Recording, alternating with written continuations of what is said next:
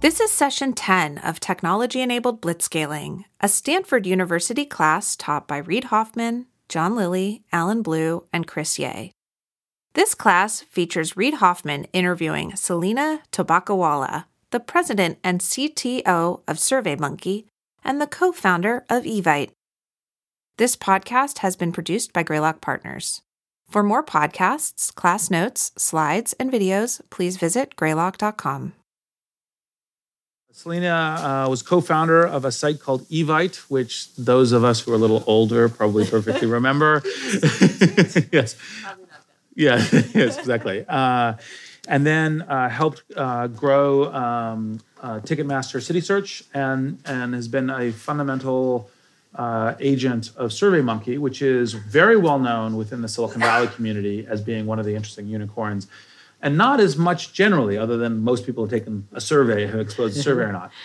And so we thought there were a bunch of different things that were interesting about the uh, both Selina and the SurveyMonkey story. So we thought this would be a perfect time for kind of the this village inflection set of choices because uh, one of the things that happens is when you actually think about uh, like these things that are articulated as rules in Silicon Valley, actually most of these things are patterns. Most of these things are heuristics, and actually, in fact, uh, sometimes that specific break of the pattern, that specific break of the heuristic, is the thing that actually, in fact, makes uh, an opportunity for a unicorn company, right? And so, uh, and so that was one of the things that we, when we were conspiring. And so, why don't we kick it off with uh, tell us about like how SurveyMonkey, this was before your time, was founded, what the what the early story of SurveyMonkey is. So, SurveyMonkey has a pretty interesting and unique startup story in the sense that it was one guy. His name was Ryan Finley. And he worked at a radio station, and the radio station said to him, Hey, we want to get feedback from our listeners. And he thought, Oh, wait, I can do this. And he learned to code and he built out the survey for the listeners. And as he did that, he realized that there was this opportunity beyond just this single use case. And so he built SurveyMonkey on the side while he still worked at the radio station. And eventually, it obviously started, but right away, sorry, one of the interesting things is right away, it was a freemium based business. Before the word freemium was actually existed, and if you think about it, it was 1999. It was probably, he was one of the earliest, if not the earliest models of build a product for free and then let people upgrade for paying features. And that is how he started from day one. Um, and eventually, this product started making enough money, and he had what he called the email bankruptcy, where all these customers were emailing him, and he looked at all the customer support. He couldn't answer everything. And he turned around and he deleted his inbox and called his brother and said, Hey, can you come help me with my company? So that was his second hire, which was about four years into it. Um, and then he decided that Wisconsin was cold and so he, at that point, said, I want to move to somewhere warmer. Sight unseen, decided on Portland, Oregon. Um, and so part of this interesting part of this story is what he actually did was put a message that said, My site is down. And this is 2005. So this is very unusual for a web company that's already pulling in, frankly, millions of dollars and said, and put the servers on a truck and flew himself and then physically chased down the truck because it was going to the wrong address on the other side in Portland, got the servers back, put them back up without realizing that he had, like his whole business was essentially going to be on the line. Um, and there in Portland, hired two more developers um, and about 10 more customer support people. And so fast forward to 2000 and end of 2008 and he looked at this business which you know in in you know Reid's um, terminology here was acting you know in the sense of size wise was a tribe but revenue size was already a village and he knew he had reached a point where he had no idea how to take the company to the next level. And for a founder to have that much like presence of himself is just phenomenal in my mind. And so he he basically um, hired a essentially a banker to help him say, look, you know, I want to essentially get some liquidity for myself. And most importantly, I want to bring in a professional CEO. And that is just such an unusual thing to do. And so in April 2009, um, two private equity firms, so it was too big for venture capital. It was already like the amount of money needed to buy Ryan and his brother out or to buy a portion of them out was already too big. And so, you know, this Ryan is truly amazing and um, and is one of the most is an extremely humble guy. And one of the things that he was looking for was a professional CEO that held that same culture and ethos.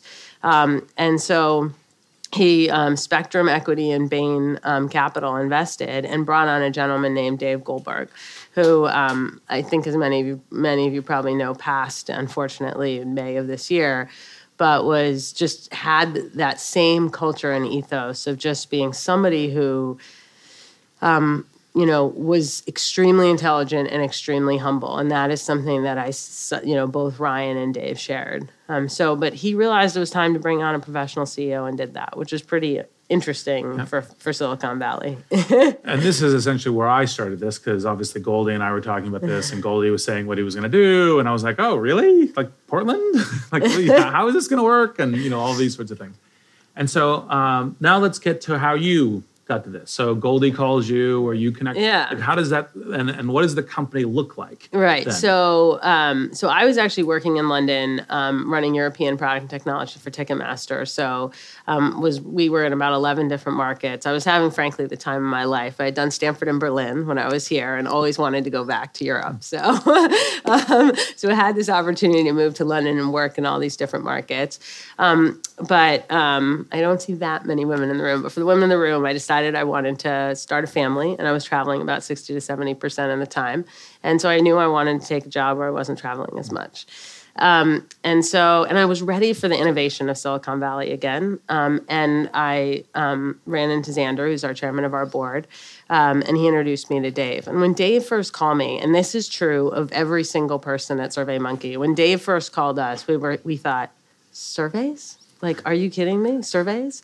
But when you start understand the impact of collecting feedback, whether that's this classroom feedback, hopefully, whether it's employee feedback, patient satisfaction, um, you start understanding the power of listening to voices and what you can do with that data. And and the thing that was amazing about Dave was he had that vision in 2009. He had that vision and that's the same thing that Ryan saw was how do you take a vision of a company that has been going for 10 years but realize you have a business of essentially data collection. I mean you're all computer scientists, right? You can you know you can build a form pretty quickly, but how do you take a business that though that has tremendous scale, think about how to both make it global, but how to build additional value. So, how do you build insights and not just data? And how do you think about providing value back to the customer on that feedback? And Dave had that vision right from 2009, and I just couldn't have been more excited about it. How big was the company when you joined? So, it was 19. Um, this was I finally joined in October of 2009. There were 19 people. There was um, three engineers, and that's it. Um, the company was already had millions of users, tens of millions, and you know we don't disclose the exact amount, but tens of millions of revenue. Your um, revenue per employee wasn't bad. Yeah, and the margin was unbelievable if you think about that. Um, and there were three engineers. There was one, we had, uh, David hired one tech ops person when he realized there was literally no backup of the database. and um, and yeah, and so it was very small. Um, and Dave started bringing in essentially various executives. Uh, uh, Tim Maly, who's our CFO, he brought him in, who came, coming from Google. He had brought in someone to help on international. He had brought me in, so he brought various sort of executives in, knowing that the business was this unique combination of a small company in in people size and a scaled company, a somewhat scaled company already in i mean not linkedin scale but somewhat scaled in terms of in revenues and traffic. So what was the initial plan? Like what was the you you get to a tribe with with village revenue that you have to build to a village. What was your initial like oh my gosh there's so many things to do right. how did you triage? So the first big thing was the platform. So i'm cs stanford so kind of came in on the technology side and it was this monolithic .NET platform with literally you know html from the database to the app layer to the front end. Like it was sort of sprinkled everywhere. And and these guys had done though a fantastic job if you think about the fact that two people had really two to three people had really built this application that scaled but it scaled from a traffic perspective but not an adding developer perspective mm. um, so the big thing that i had to figure out is how were we going to start taking advantage of all this business opportunity but at the same time we had a platform that we couldn't use mm. um, from a scale perspective so that was the first big decision. And the the, the decision i made was to um, split rather than say we're going to like you know take a bunch of developers put them in fiji and go replicate the site in a different language. We decided to take you know fun- area of the site by area of the site um, and think about um, what are the most important things to do first? And the first thing we decided was that given the fact that the business is viral, and it's not necessarily like directly viral like Facebook, but it's or LinkedIn, but it's viral in the sense of the fact that that so, that there had been no marketing, not a penny of search engine marketing had been spent. When we asked Ryan what marketing he did, he said, "Well, I put a gorilla suit on and I stood in the back of the Today Show he wasn't on the Today Show. He was like in the crowd waving. that was like what he told us was the marketing he'd done. So there had been no literally guerrilla marketing. Literally, literally, right? so he had done like basically. So there's you know you wanted to drive search, but you knew there was this viral component of the business, and so the earlier we could start that virality in more markets. Mm um, the better long term would be. So the first thing we decided we want to do is quickly globalize the platform. So we were able to use a third party proxy that did some of the translation to try to quickly, within six months, get out the door about um, five to 10 languages. And the main thing we actually needed to write, rewrite was the billing system. And the billings first, the billing system was basically had if you change the price, it would change for even existing customers. I mean, everything had been, I mean, it was pretty hard coded.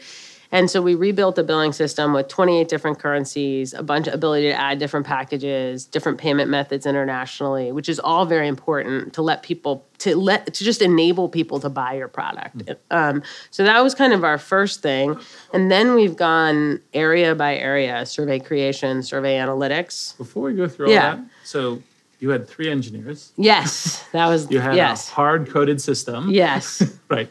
That had proven product market fit and revenue. Yes okay, you say, oh, okay, what's the what are the first three hires I make? What are like, what, what, what? so the the the that's a great question. The very hmm. first hire I actually made was a user experience designer hmm. because our product when we did so I sat there and ran through usertesting.com and watched five videos and the first thing I realized is there was so much, you know, quote unquote, low hanging fruit of how people were getting through the experience and learning about the experience.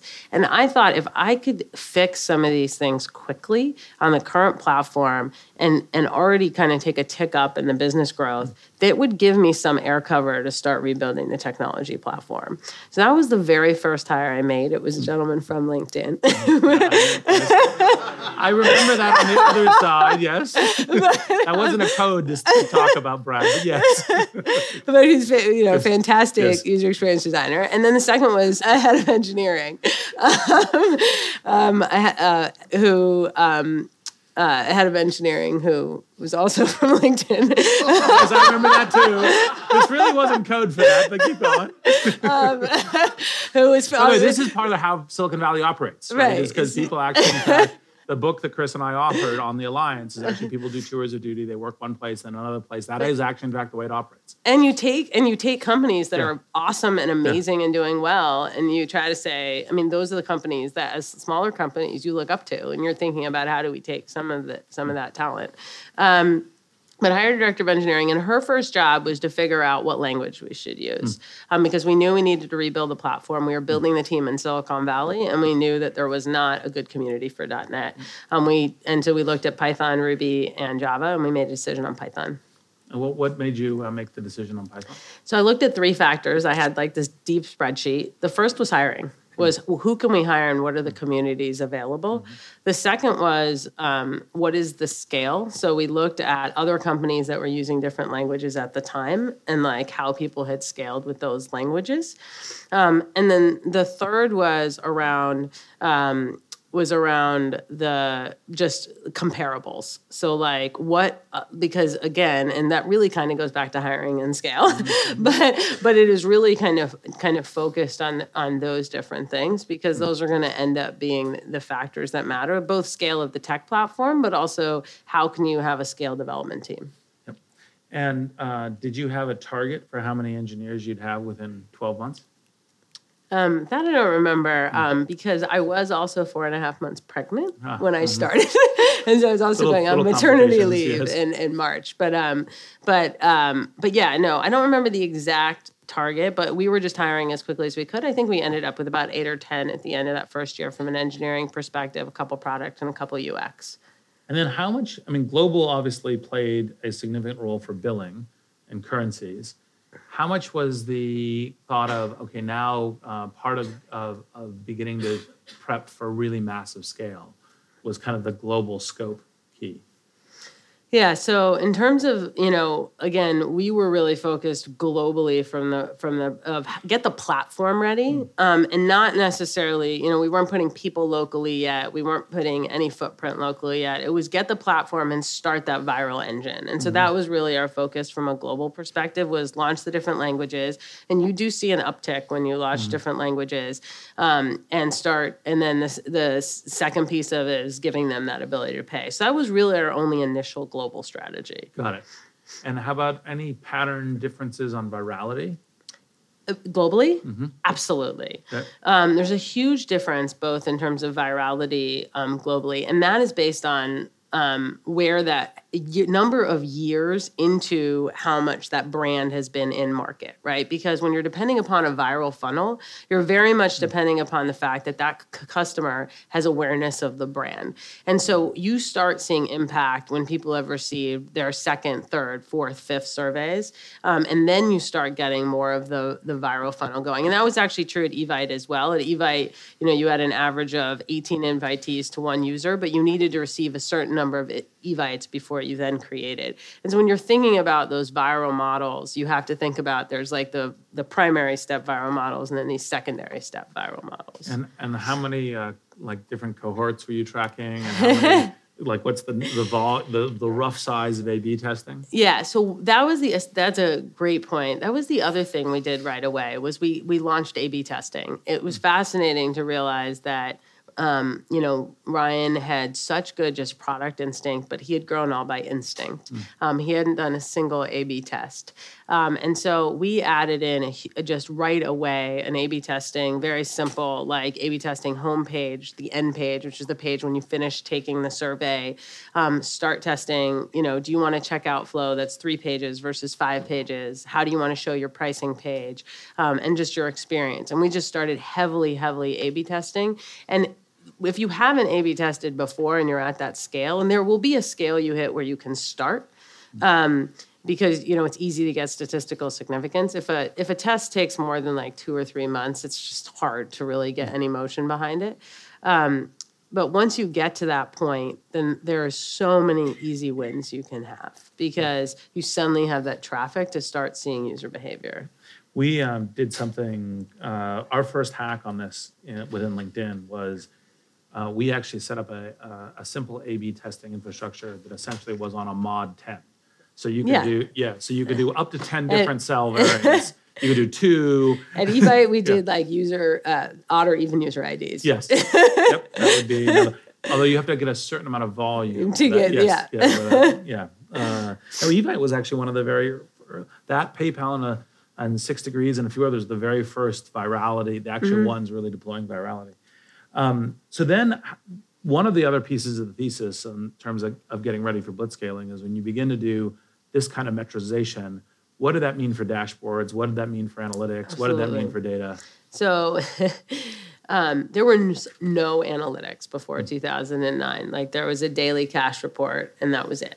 Um, and so, um, as far as understanding and first establishing what were the key metrics that we actually wanted to establish, and I strongly believe, like you as a whole company can't get initially behind more than three to five, and then there's the drivers underneath it.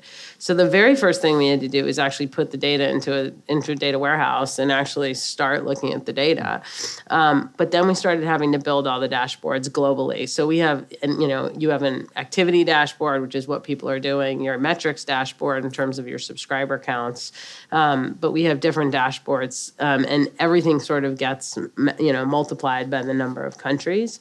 Um, so there's more to watch. But for a subscription based business, which is probably the same as LinkedIn, you know, the key metrics are the number of free users, your free users that become paying users.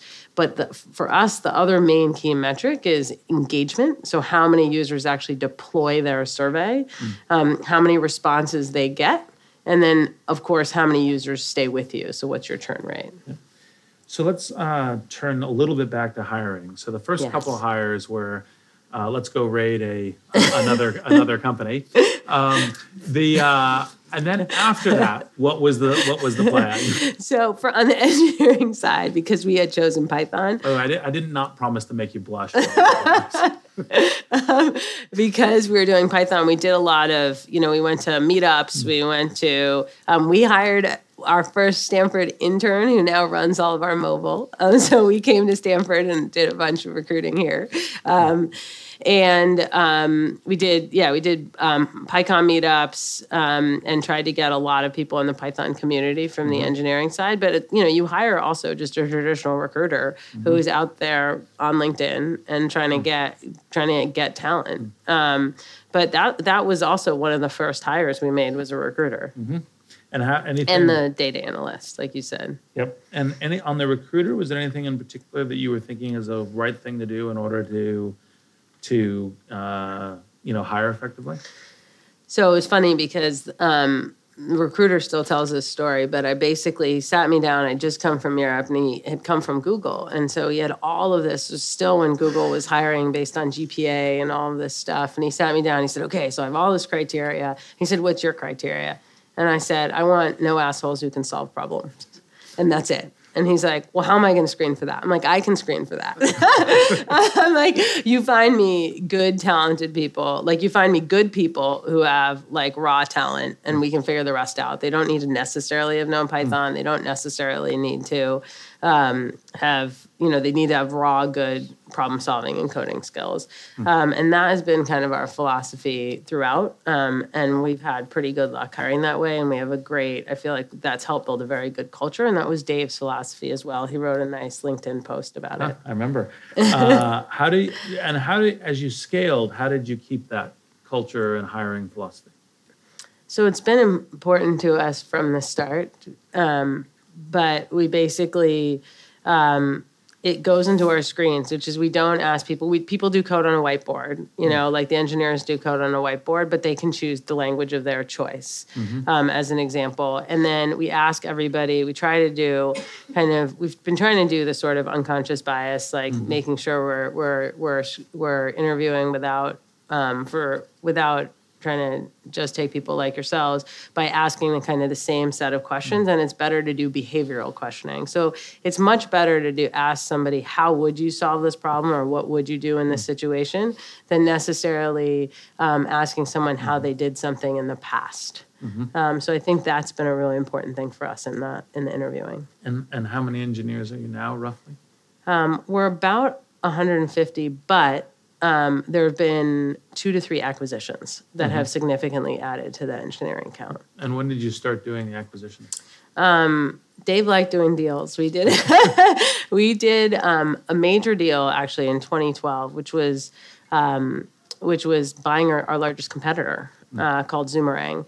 And that was a huge thing because we had to, within nine months, deprecate their entire technology platform mm. um, and move all the customers over to our system. Mm-hmm. Um, and so it was a major effort from the technology teams. Yeah. Um, but we do have a few of our strongest developers from that acquisition. If you were to go back and call yourself, you know, be able to tell yourself before you went into that acquisition of the tech move, what would you tell yourself to do differently? Um, once again not go on maternity leave the second time in the middle of it. but besides that, um, besides that, I would say the biggest thing was we were really set on replicating all of the features that were on their platform because we wanted to make sure all of the customers had a fantastic experience when they move over because we were causing them to like switch brands when they had made clearly an active choice between two competitors right?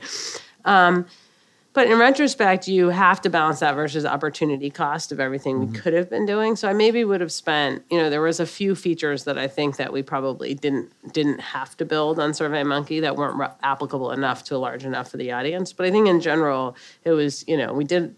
I was very proud of the team, and we did it within nine months. Yep.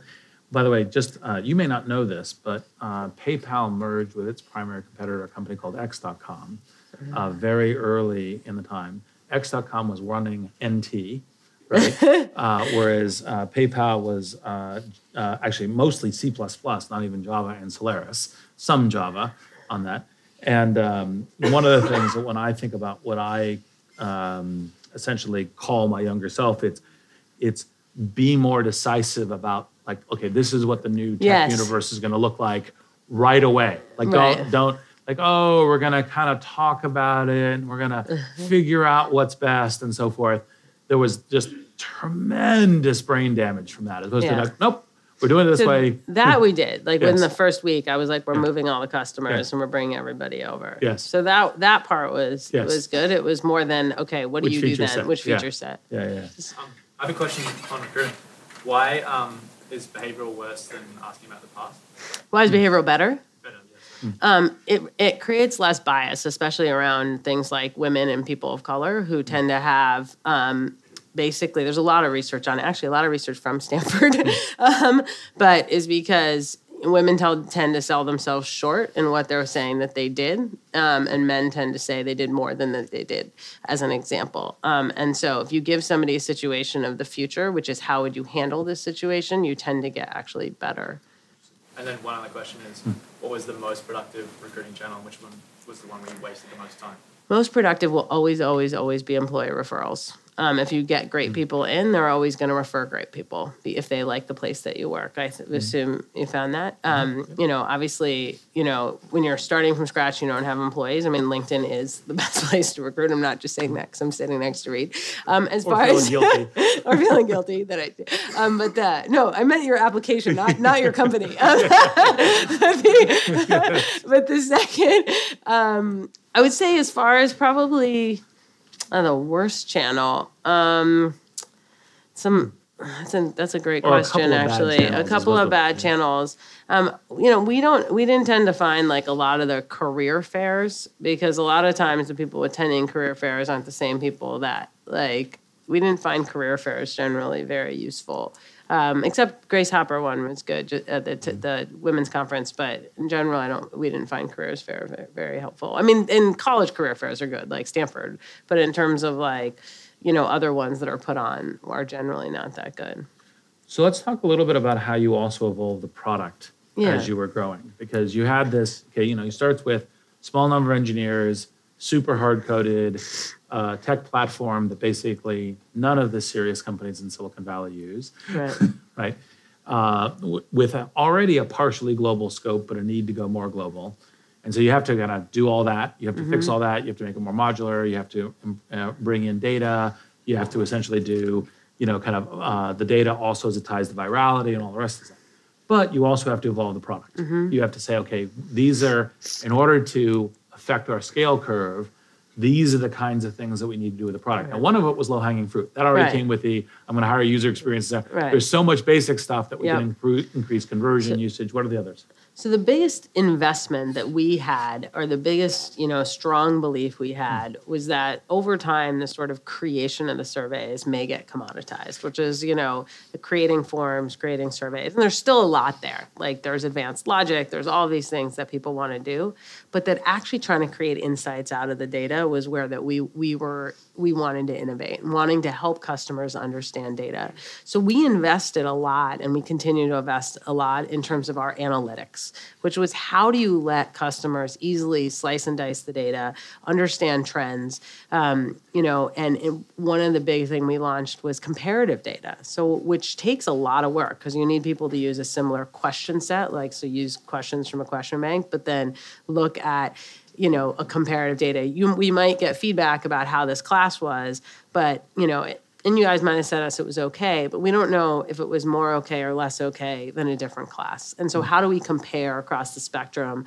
of other, your other Stanford classes? And that's mm. what you need to know to understand if your class was good or bad. And so, we started building out a benchmarks product. So, these are the things where we were really focused on providing the analytics to the customers. Yep. And and what were the when you began to think about okay, we're going to be global. How did you begin to figure out what is the right prioritization of which key features would unlock the scale? So, um, in terms of the very, like I said, the very first and basic thing was letting them pay you. So the payments, which is, you know, obviously like integrating PayPal, integrating bank transfer. In Germany, 60% of the users pay with bank transfer because since World War II, people didn't get credit cards, right, as much. So like the, the payment market in all these markets is very different. So that's something just by nature that you have to just allow. So that's sort of like base building blocks. Um, and then for us, and then the, obviously the translation is like base building building blocks. What we found is that very much in product, like once you're in the product, you didn't need that much customization besides the basic things, date format, like all all the all that stuff. Um, but it was really about how you were talking about your product that needed to be localized. So, what types of use cases are people doing in different markets differently? You know, the the the concept of collecting you know employee feedback is very foreign in some markets. Like uh it's not something that's done in every market. Um, and so it's more about how you're talking about your customers and also how you're representing in those pages. In japan as an example the number of images on a homepage i think is about three to four x that on average of in, in a us homepage. And so those are the starts to things where we had to where we have to we've done some and we still have more to do Did you actually make that, for example, that Japan translation? so in japan we, we're actually doing that only now Ah, got it. Yes, that, that struck me as a very specific memory. Yeah. That was interesting. um, so uh, when you begin to think about go to market, like for example, one of the things you discovered is different markets would actually use surveys for different things. yes Whether it's employee Well, satisfaction. it was or- in education. Yeah. What were some of the lessons there that unlocking those lessons actually really helped with scale? So I think it's again, it's. It, I mean, you kind of said it. It's really watching the metrics and understanding what people are doing, and so therefore you're talking to them more about what they're doing because your brand awareness in these markets is tiny, and so the difference in the U.S. is we can say like, "Hey, create a survey, get answers." In in other markets, we need to say like, "Oh, here's all of the things you can do with a survey. Here's mm-hmm. why you might want to create a survey." So you tur- suddenly turn to a lot more educational content mm. that has to be relevant for their market. So that I mean, it's more about that lack of brand awareness. Any particular countries that were surprises on the upside or downside? Um, I, I wouldn't say so. Like in terms of the English markets are hmm. easier. I mean, the other thing, obviously, where you can, which also is we started doing a lot of search engine optimization and search engine marketing per market, and so you're starting to build out content pages per market. But it's obviously easier to do that in English markets, and so um, so even there wasn't, you know, our business was almost all U.S. when we started in 2009. Now it's about 60% U.S. and 40% international, but a chunk of that is just international English. Um, but no, it's very much based on market size and internet penetration. So where you start looking at the next biggest markets of Germany and and so forth. Anything that was particularly interesting on because you know one thing that most people know intuitively is how virality works. You just you know the product is used or an invitation sent, someone touches it, they may convert. There's a whole bunch of different Right. analysis about getting the K factors and time series and cohort analyses and all this to do that. Uh, SEO and Yes. SEM that was also that that was important. What was the, what were some of the key lessons there? Because by the way, LinkedIn very similarly. One of the things we realized was that one of the things that members wanted was a public profile page. And so we said, okay, let's let's do a let's allow you to do a public profile Right. page. Let's allow that to be indexed in Google, and then that became another path by which LinkedIn was discovered. Were there similar Yes, things? the most similar thing is one of the big ways you build link authority hmm. is by having links all over the web. Well, SurveyMonkey has links all over the web. So hmm. our link authority was great.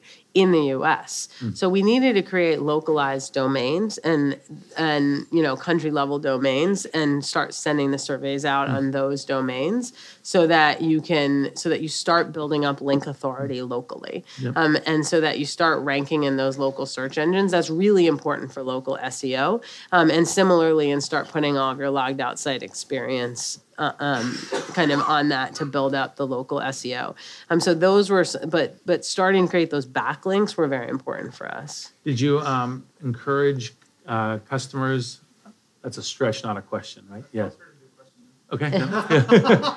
I'll come back to the customer question. How do you start when you go into a new market, uh, uh, like a, a new domain? Do you do, do you do like a marketing campaign? What do you what do you do to get it going? Um, so so for us, because we already had countries in the users, sorry, in those countries, we just switched, started switching the survey traffic over to those domains.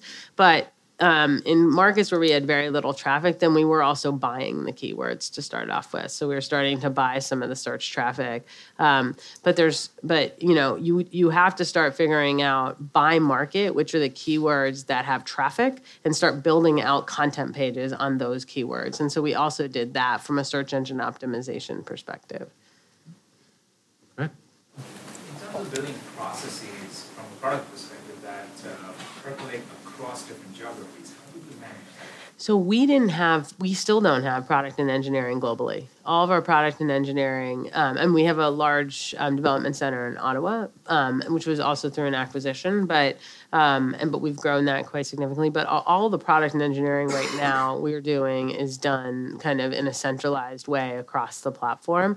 Um, we do um, so our development methodologies don't necessarily have to change for global. Everybody does need to be able to have sort of a pig Latin version of the application on their site on their um, on their code base so that so that you can start understanding because you know on average it's like i think 1.3 length of language versus English so you have to start just making sure you're developing and designing for international from the start but we don't we do it centrally I think you guys have LinkedIn Yeah, people we're pretty central. Uh, Okay. central on R and D. Yeah. We have we have offices in thirty plus countries. Right. Relative to sales, account management, you know, customer service, these sorts of things. Okay, so um, customers. Yes. Was okay. Great. Uh, customers. The um, uh, did you actually try to get your customers to publish the results of their surveys as part of SEO? So um, we have the ability for customers to say, "I allow you to publish this publicly." Um, the problem is, is that because mo- you know most of these use a lot of our usage is for people to try to find out feedback around mm. either like employees or patients or so mm. forth. That's not necessarily something mm-hmm. that people want to share. But what we did do is we launched a business again using our net our scale. We took the end of the survey page of people who had seen it a few times, and we built out from that page a panel. So basically, we asked people if they wanted to take a survey, and if they took a survey in turn, we would give 50 cents to charity. So we used this scale of this page, which was basically a, a large marketing page, and we built out a secondary business on top of it. Um, and in that business, um, we basically we run studies and ask people questions and publish that data out. So it's like higher quality data, and that does help with SEO and key terms. Yep. Um, yeah, that makes sense. Actually, it just would be the kind of the classic thing where you could get actually some super high quality results would be very interesting from an SEO perspective, Yeah. but difficult to get. Yeah, yeah. yeah. Um, so one of the things I think is endemic to kind of part of the thread that is Web 2.0 is data as a platform, Mm-hmm. where you start thinking about what kinds of new applications you can build, Right. given that you have essentially a pile of data. How do you guys think about that? Yeah, so I mean, we absolutely think about it. I mean, it's one of the most important things that we think about. And as I was talking about, where you start building these comparative data sets, mm. I mean, this market to build benchmarks is on average tens of thousands of dollars to mm. even hundreds of thousands of dollars to get a benchmark. We offer it now for 600 bucks or 800 bucks because we have this platform and we have this scale of all these users and we're able to aggregate the data and actually and anonymize it, of course, and then and then create an awesome benchmark. Like what kinds of things are being Yeah. benchmarked? And also, students may under, might not understand Sorry. why benchmarks are so important. So say that. Yeah. So I'm sorry. So Yes. um, so right now, employee satisfaction we have we have Net Promoter Score, which is how you might do customer satisfaction. We have a K through 12 parent education survey. So again, um, you know, it's and and we have an event feedback template that can get benchmarked. So it's basically um, where you start building enough data that's statistically significant, where you can slice it and dice it by I want. So if you think about classroom feedback, you would Stanford probably would want to look at other universities similar to them um, in order to see if Stanford was comparing it, or within campus, you probably would maybe want to like a CS professor may want to compare it against other CS classes. Um, we don't have enough data significance yet on classroom feedback though. So um, let's shift to management. Right? so, um, and this is not so much of a code about you know the difficulties with Goldie, right? but as much as you're going to build a company for scale, Goldie hires you, Goldie hires Tim. How do you build out the rest of the management? Yeah. What is the principles of that? So you, we talked about hiring already some, but how does like putting in a management layer into the company? So, and this is this has been one of the most fun, but also hardest challenges you we have. So we've had. So um, we had a very specific thing that both Dave and I believed in from a management perspective. Um, a couple things. One is is that we really like to find people who had had some startup experience, but also some scale experience. If you look at Dave, he had started a company called Launch, but had also been running all of Yahoo Music. I started Evite, but I had also been running, you know, 250 people at Ticketmaster. So it was like finding that people who had done both a mix of small and scale. And so um, our head of product, similarly, he had kind of been at Yahoo, which was more scaled company, and then been in a startup called TripIt. So we were in general trying to find people who had a little bit of that balance because we liked the culture of the small company, and we, we have the culture, had the culture, still somewhat have the culture of a small company. How big are you Um, now? How many people? We're about 690. Um, so we're right at that sort of Next- yep, yeah. You're heading towards the city. is heading towards the city. I, I know. I was like, I need to sit in the other side of this class. For, um, but um, but basically, um, but finding people who can scale up as you go is hard, and some people won't.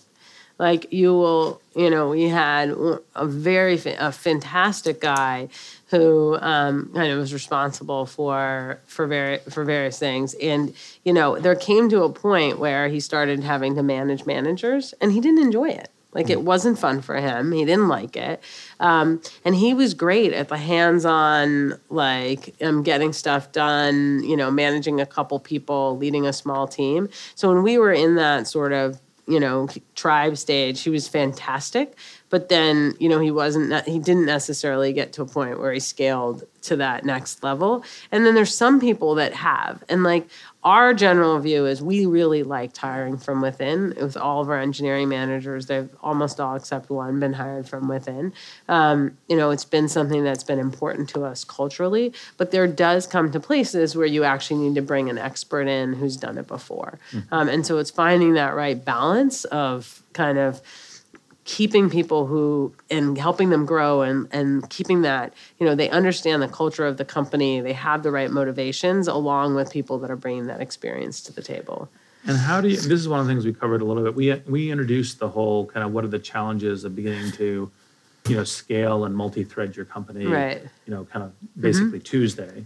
And one of the things is this whole question about how much do you hire externally and how much do you promote within, and how do you identify those people and how are you navigating it? How do you keep the people that you actually really want to keep, even though you're not promoting them into the mm-hmm. role? What were some of the the considerations there? Yeah, I'd say that last thing is one of the hardest, if not impossible, which is when you have to layer people um, and then keeping them motivated and excited because it's very hard for somebody who's been responsible for a function or responsible for things. And um, even though it makes sense that as the company grows, your role may get smaller, and it doesn't mean you your role has actually gotten smaller. Your role has actually gotten bigger, but the scope of it has gotten smaller, but on a bigger company set. But that's very hard for people in general to stomach. Although what you also just revealed is that is actually, by the way, the classic language that most of the people who are trying to do this do this. Like, actually, in fact, your job is bigger. right. Right? It isn't the yes? There's one person running this this particular Right. group now, and you're not that person.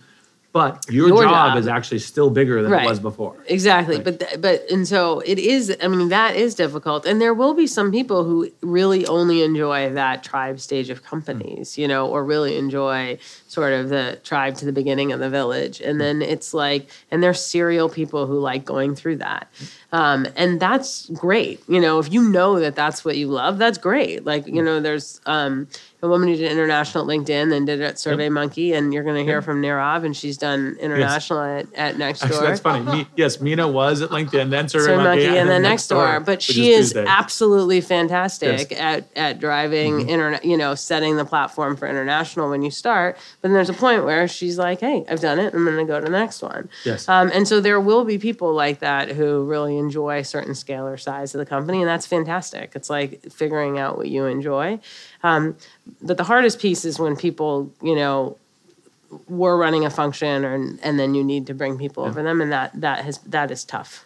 The other part, actually, that highlights with Mina in specific is part of the arc that we mentioned is you start with, you always are hiring generalists, but how you're deploying them. changes. Mm-hmm. The generalist early is doing everything. Mm-hmm. Then you're covering the new ground, the the the the the, the, the in between the different areas of mm-hmm. specialization.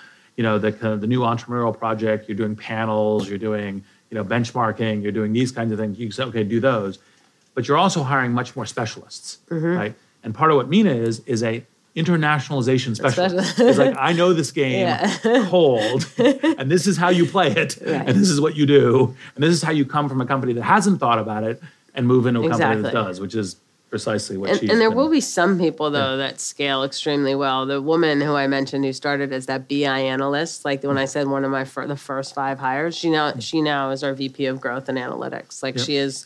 So there are those people who can scale and grow, and then there's those people who can, and that is the hard thing, is because you obviously you know there are people you've worked with for a couple of years, two three years. Like you want everybody to to scale and grow. And as you were scaling, did your sense of what competition looked like or what the opportunity looked like changed? Absolutely. Um, so you know, one of the things in is that there's many factors that go on around you in terms of what the large players are doing. So even in our case, you know, we have, um, you know, Google has a Forms product, and you know, and and so I mean, it's it has you know some similarities, and so you know you see l- uh, larger players making changes, and then you also see true you know upstarts that start really specializing. So there you know there is somebody that you know has built a, a pr- you know really nice product around specifically around just employee engagement, and they're going after just that HR space. So you know you constantly see competition when you're a, a, a large general platform. I mean, it's just a question of how significant is it and how much is it affecting your business, and where do you want to think about M and A, like we did with with Zoomerang and FluidSurveys. Yeah. Uh, did you do any M and A that wasn't actually within your space? Um, we did like an adjacent like Wufoo, which was a forms based product, but um, but not not no, not really. And and no, um, you haven't set up an acquihires department yet for. So we did do Okay. a few. Sorry, we did do some Yeah. of the Y Combinator. You know, Yeah. didn't quite. yes, so because actually that's another pattern that I'm actually seeing is you said there's major acquisitions which are Right. strategic, and then there's a number of small acquisitions which is part of how you get entrepreneurial people. Absolutely. And those are great. The acquihires are great in terms of like finding, because those turn out to be, we did this one acquihire and um, and the two guys are still there five years later and they're basically running that entire audience business from product and engineering perspective. Just amazing talent. And how did you feel about like you mentioned Google Forms? How did the large players, you know, figure in whether it's Google or Microsoft or, um, you know, obviously some of what you must do is social graph optimization as well, given Twitter, Facebook, you know, LinkedIn. Yeah, um, you know, I think that in general, it's a question of where's the right place to partner as well. You know, and so thinking about, you know, how do you how do you create the right partnerships and work within their ecosystem as well. And was there anything? Sorry, was the question? Go ahead. Um, Yeah. Some of the acquihires, um, how did you identify them? Because they're small companies, like no one's really heard of them. In The small general, yeah, the really small ones. In general, it is a pretty small valley, and so when when you have like good talent where they're not making it, whether it's one of the Y Combinator companies or just other ones, like you'll get they'll you'll get a call into your into your like our BD M and A. Some of them came to you? Like, was Most of them came through? Dave. Um, Dave had a very wide, vast network. Yeah, the, the usual pattern, I'll get to you in a second. Um, yeah. The usual pattern for that is, uh, you probably have a corp dev person now. Yeah. Yes, right? But the usual pattern pre uh, having a corp dev person who this is their daily job is that's part of the reason why you're intensely uh, focused on being connected into the Silicon Valley network. Mm-hmm. Some of that's through investors, some of that's through you know key people in the company, founders, executives, et cetera. That almost all comes from some version of that. So it's like, oh, you know, Dave knows Sam Altman. Sam calls Dave, says, "Hey, there's this group that actually really likes you, and maybe you should consider." You know, this, the, you yeah, know, they're doing versa. something Yeah. slightly similar. They're kind of passionate about surveys. Like the one I mentioned, they were doing like phone polling. Um, and we did another one, which was, again, it was like somebody I'd worked with in 1999, like their company. So you just, as you start building your network, you'll hear about people will reach out if they enjoyed mostly working with you. you. Y- Yeah, depends or you Dave identifying it. contacted, Yeah. Yeah. I'm not sure. Yeah, we unfortunately can't ask all day at the moment. Yeah, sticking on that point, isn't that super expensive. I mean, I kind of have no idea for the pay scale of these things, but, but you kind of hear like. you mean acquihires is, is expensive? Pays a million per an engineer or something. That that is actually the usual benchmark for that, which is a million per engineer. Um, actually, in fact, well, it's expensive if you said this is the only way I'm hiring, right? Um, and Do it, even for five engineers, you pay five million. Uh, uh, absolutely, but by the way, it's not any five engineers, it's the right Right. five engineers. And part of what you're usually doing in that case is it's five engineers who work really, really well together, who've demonstrated entrepreneurial ability, who are who, who can be part of the new blood of really driving something pretty serious in what you're doing, right? And that is actually, in fact, worth it every single time. And remember, it's going to be a mix of cash and equity. So it's also equity in your current company that they are hopefully making a big impact on. Sorry, Chris, And did you have presumably that's over some time frame as well. Yeah. Uh, almost always. Yeah. Uh, minimum two years, sometimes four, right? It- you know, because because the, the whole question is, I mean, the alignment of incentives question when you get Mm-hmm. to compensation uh, is actually extremely important in circumstances like this. Important all the time, but extremely important here. Mm-hmm. Did you have a question? Okay. All right, and by the way, I don't always, okay. Um, I'm curious whether um, SurveyMonkey has a tool, has some tool where you help the users to remove certain biases that they may have in their survey. And also when you actually do, you know, you have this product where you do uh, across industry analysis. How do you remove some of these anal- uh, these biases? Because a similar question could be asked in many different ways. That's that's a great question. And by the Um, way, why don't you restate it just to make sure Oh, on? so the question was, um, does SurveyMonkey have anything to try to reduce bias in the questions? One of the most interesting things you'll see is if you actually ask people if they agree or disagree in the U.S., they're going to mostly agree. Just by nature, Americans like to agree with things. I Um, disagree. but this research is also from Stanford. um, and actually, the amount of that actually changes by market, which is what's really interesting. So, Mm-hmm. Have you ever we published what that percentage is? um, we have it on our blog post, but I don't remember. I guess you go find that blog. Post. It's super interesting. but um but so what we did is we actually built a couple things. One is we have this question bank which helps you create the write the questions or use the questions that are worded in the right way with the right answer options. Because the difference in terms of how the answer options are also worded need to be equally spaced um, and so we work to make sure that the questions themselves kind of help reduce bias. The other thing is we have the amount of functionality so you can randomize, right? You can randomize options, you can randomize things so that you're actually not, because people often choose the first thing as well. Um, but there's definitely things that you can do on a technological level, also post the survey to help people with respondent quality and survey quality to like make sure that things are good. And we are making some investments there now as well. Uh, go ahead. Uh, Just a quick question, aside from mindshare, is there anything even more like powerful network effects of the survey business? I mean, what, like, what about it that certain smaller companies that target specific verticals have found success? So, so, so let me slightly generalize that Yeah. question because there's a couple different parts. What are the competitive barriers to SurveyMonkey as it succeeds at scale? Is network effects one of them? And if so, how so? And what are the other ones?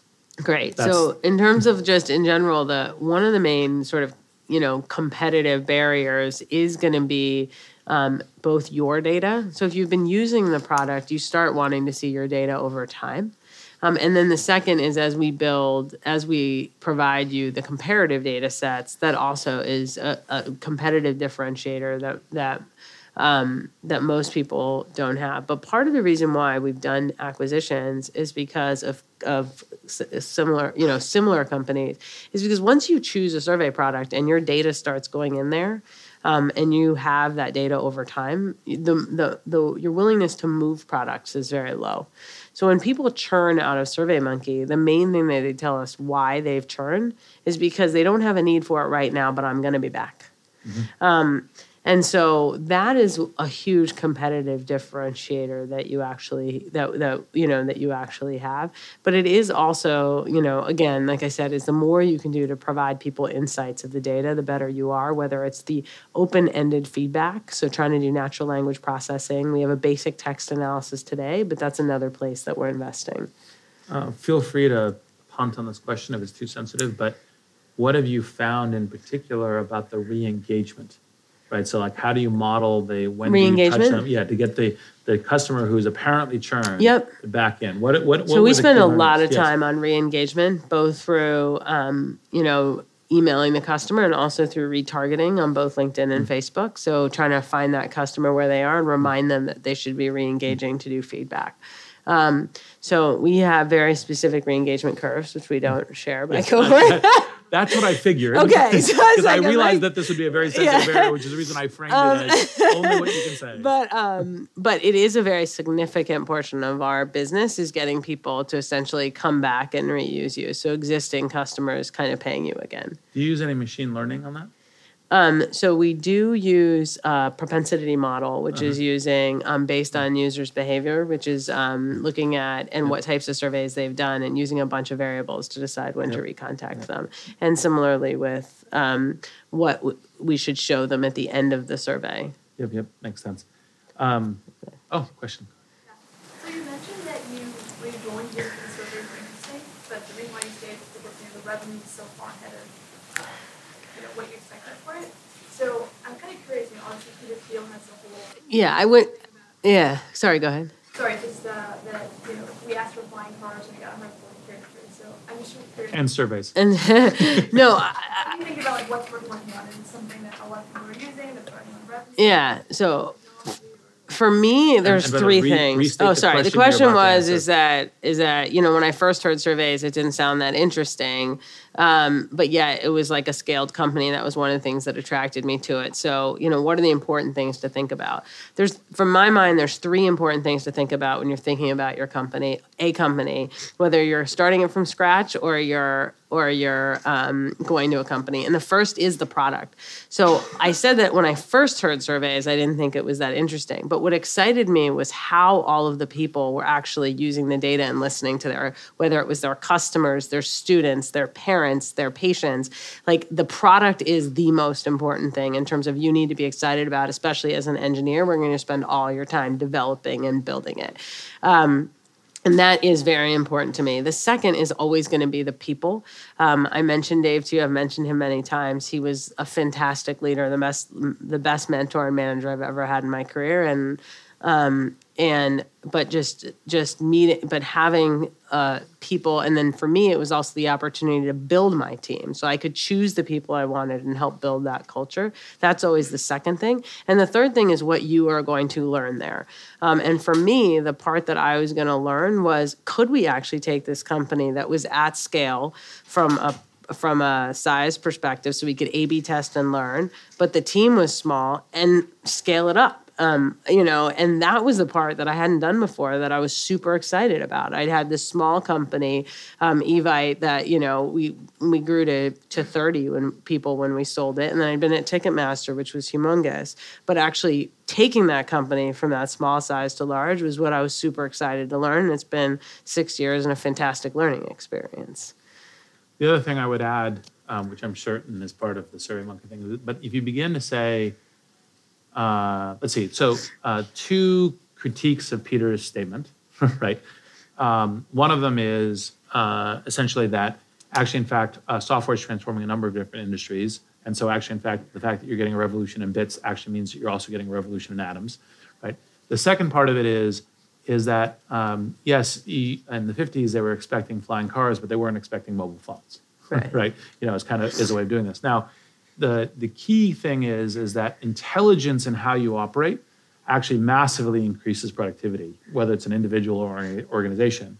And so part of your actual mission is trying to, to whatever individual or mission, how do you help them get, uh, operate much more intelligently? Yeah. How do you help people make better decisions with data? Yeah. Like that is an exciting mission. And like you have to be super excited about the mission of your company if you're going to stay there for a while. Have you ever had Tufte come talk at, Edward Tufte, visual design? No, but I read the book. Yeah, you yeah. should, you should have him come talk at SurveyMonkey. That would actually be fun. Anyway, um, up in the back. I just had a quick question about re-engagement again. Could you talk more about how much of the re-engagement work you do is in-house and how much is like you rely on tooling to do that, uh, you said propensity modeling or like, is that all kind of outsourced? No, that's all All in-house. All in-house? Yeah. How much of, of re-engagement is as a business, as like a percentage of all of your customers? I, I'm, That's the piece that we don't share. Yeah, and uh, by the way, one generalization, more or less, one of the truths of any business isn't so much of the scale up or blitzscale thing is anything that's mission critical is in house. Anything that's Yeah, like this that's is the key point. thing by which we win. If that's out of house, that's a major risk factor, and intelligent management is trying to figure out how to bring it in house. So, the, Oh, the major sources of re-engagement are Facebook and. Oh, you meant in terms of um, how much of the are you re-engaging that customer through recontacting them through email and and re-reaching them through other channels? Well, there's like multiple pieces of infrastructure. I was kind of curious about the whole thing. So that would be one part, and then the actual analysis. That's just, I mean, that's just literally buying advertising on Facebook or LinkedIn, where you have the ability to retarget users, um, you know, X days or X weeks or months after they've churned, and try and convince them to come back based on specific advertising. I mean, obviously, you see it right now with e-commerce, where like you go in overstock, and then three minutes later, in another site, and you're like, "That's the dresser I just looked at." So that's like how retargeting essentially works. So it seems like SurveyMonkey hasn't really been aggressive in penetrating the mobile space. Can you please? Sure, we can talk about mobile. So, um, so as far as the question was, has SurveyMonkey or been doesn't seem like SurveyMonkey's necessarily been aggressive about the mobile space. So, um, about people taking surveys today. Um, domestically, it's about 35%. Internationally, it's about 50% are taking it on a mobile phone. So it is extremely important that our experience is, uh, is optimized for mobile web. Those users who are taking surveys will not be downloading our mobile app. Um, we have a mobile app that's fo- on both Android and iOS that's been pretty successful. That is mostly for creating surveys. But what most people are doing on the mobile app is they're really managing their results. They want to check their results in real time and they want to make quick fixes and edits on typos because we've targeted our apps at existing users who are trying to do stuff as more of a complement to the to the desktop. The other thing that we also have is essentially a mobile SDK, which allows other app developers to integrate SurveyMonkey into their apps very easily.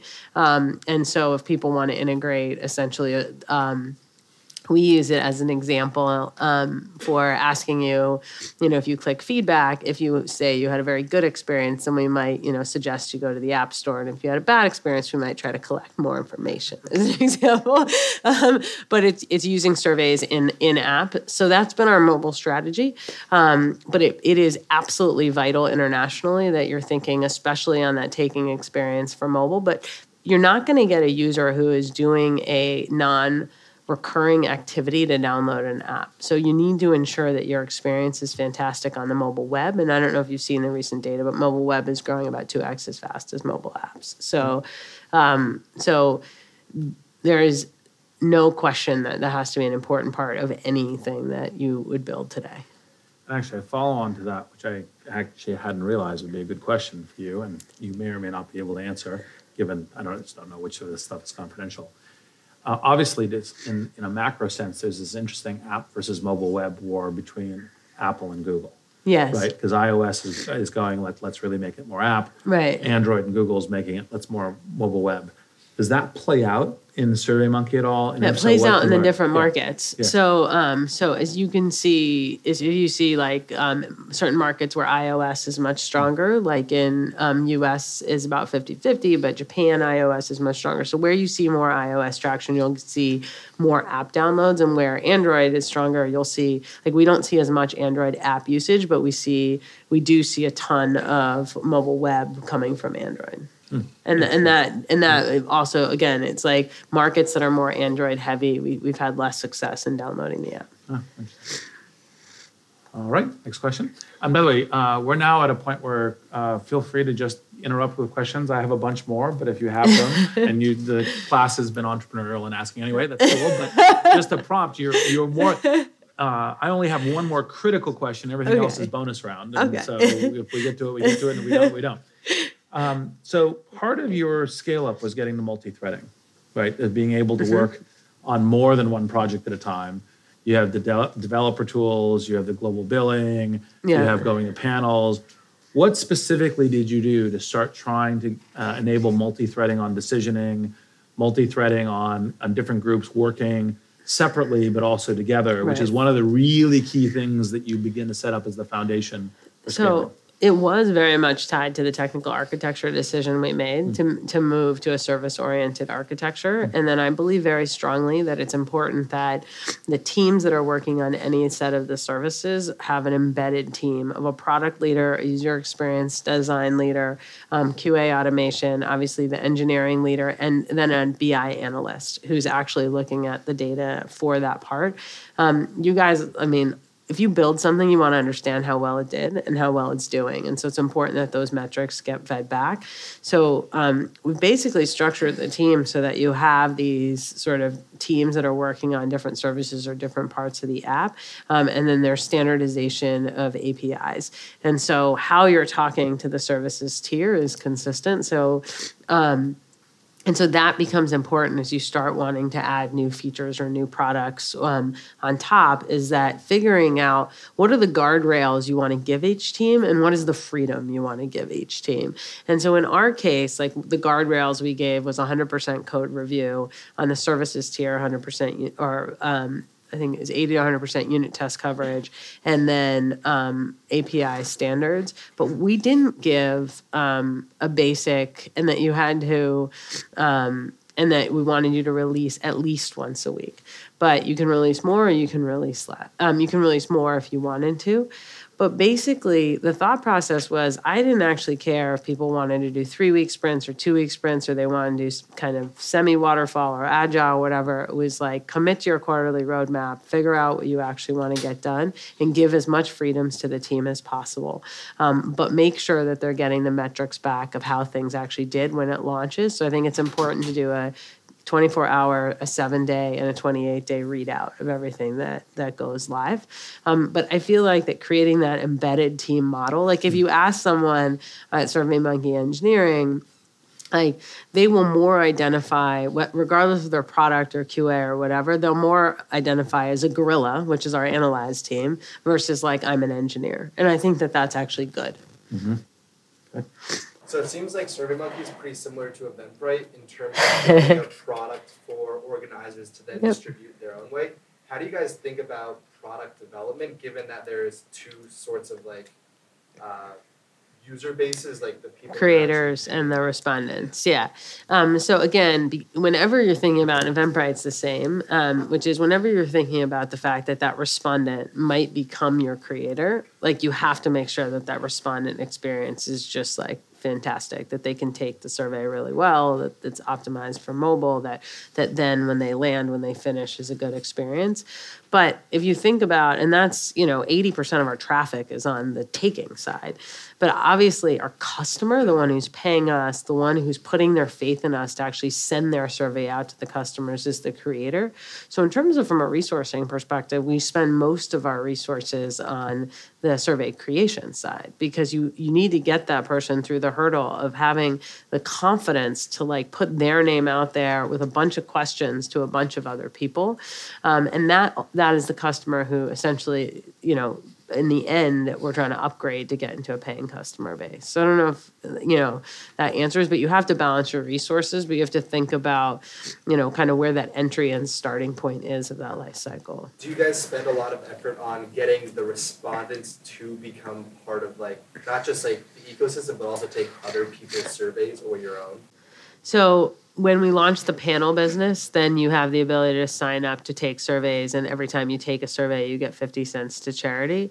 Um, and then a creator can buy respondents. Um, so that was a new business that we launched in 2013, using kind of leveraging the fact that we have all these users who want to not only necessarily send surveys to people they know, but to potential customers to do brand research or market research.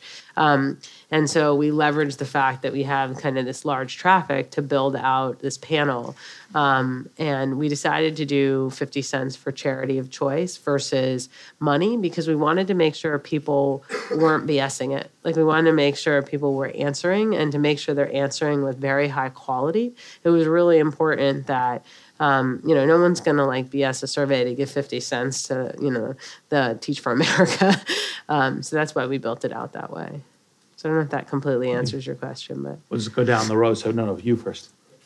So you mentioned at some point that as you scale the organization, you identify people who can scale and grow into the bigger roles, which is a very observable viewpoint. Like if I think as an agent, what do I need to do to become a person? so um, that's a great question. Um, I would. And.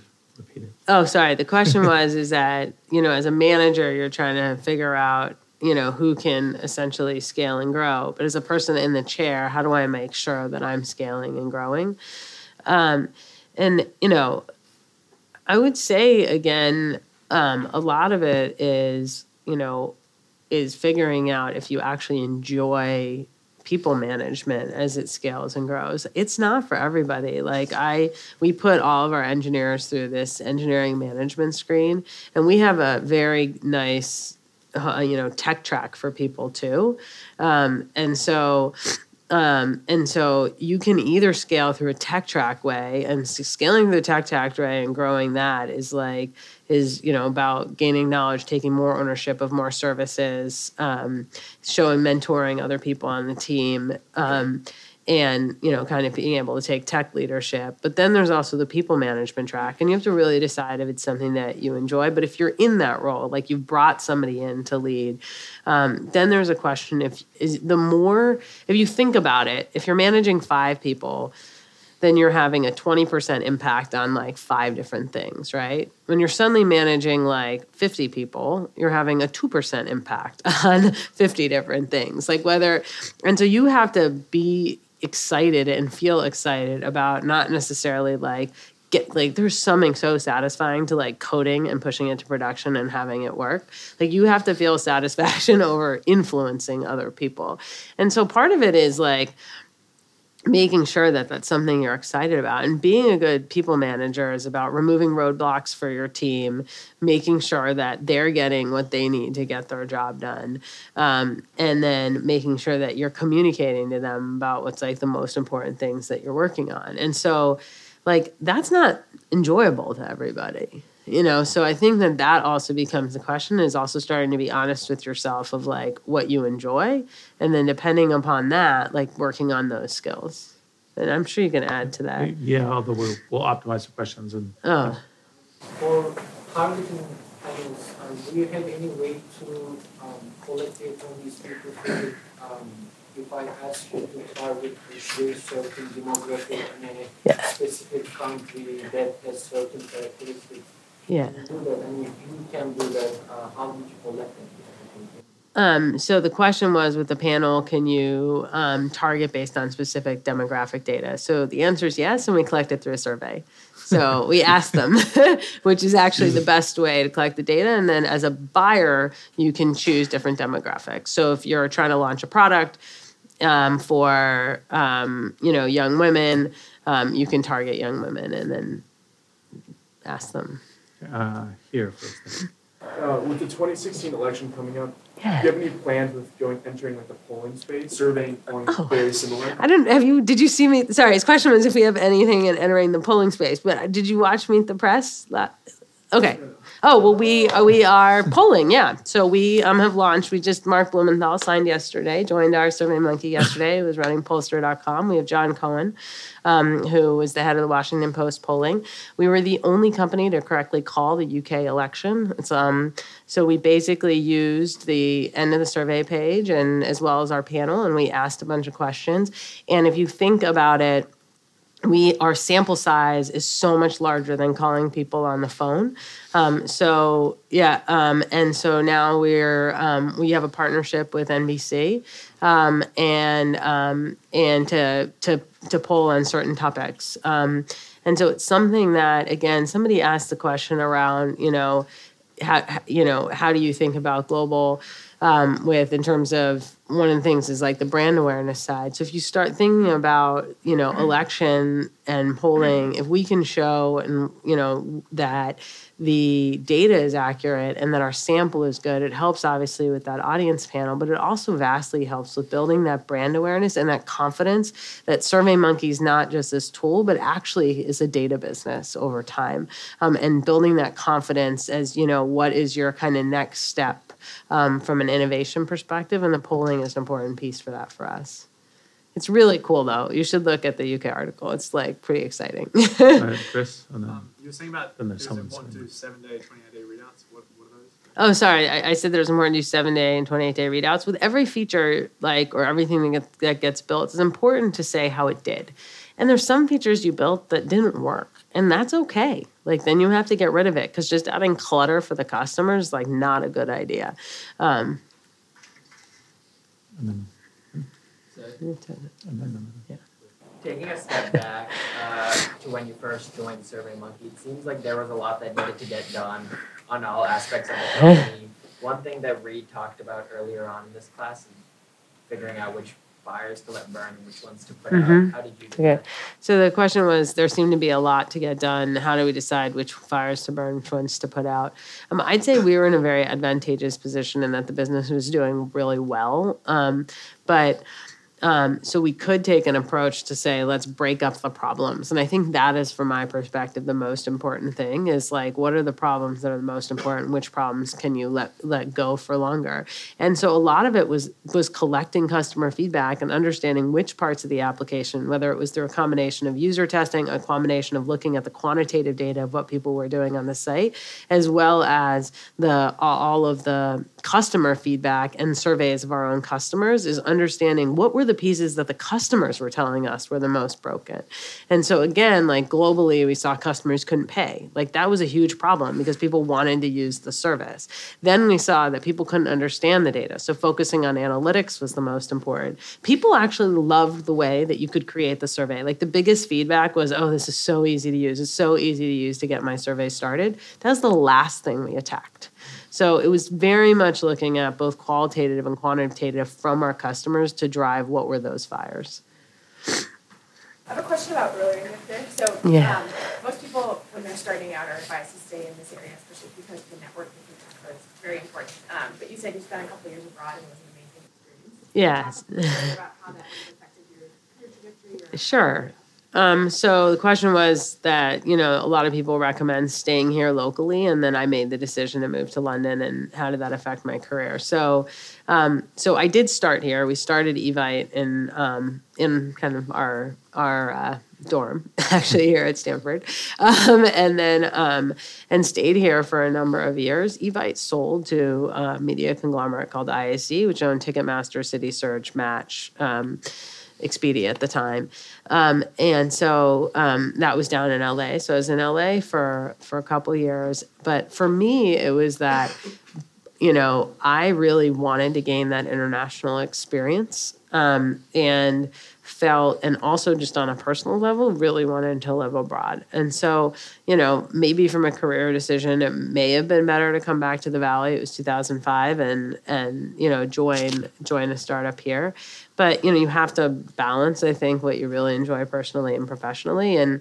um and you know on a personal level uh, it was the best decision i ever made i met my husband so You mentioned the first hire you had was user experience designer. Most people don't find surveys extremely fun or exciting to do, right? So what kind of changes did you have to do to make it so that, you know, it's as pleasant as? Um, so the question was, you know, surveys, people don't necessarily find surveys fun. So how did you make it as pleasant as possible given that we hired the user experience designer?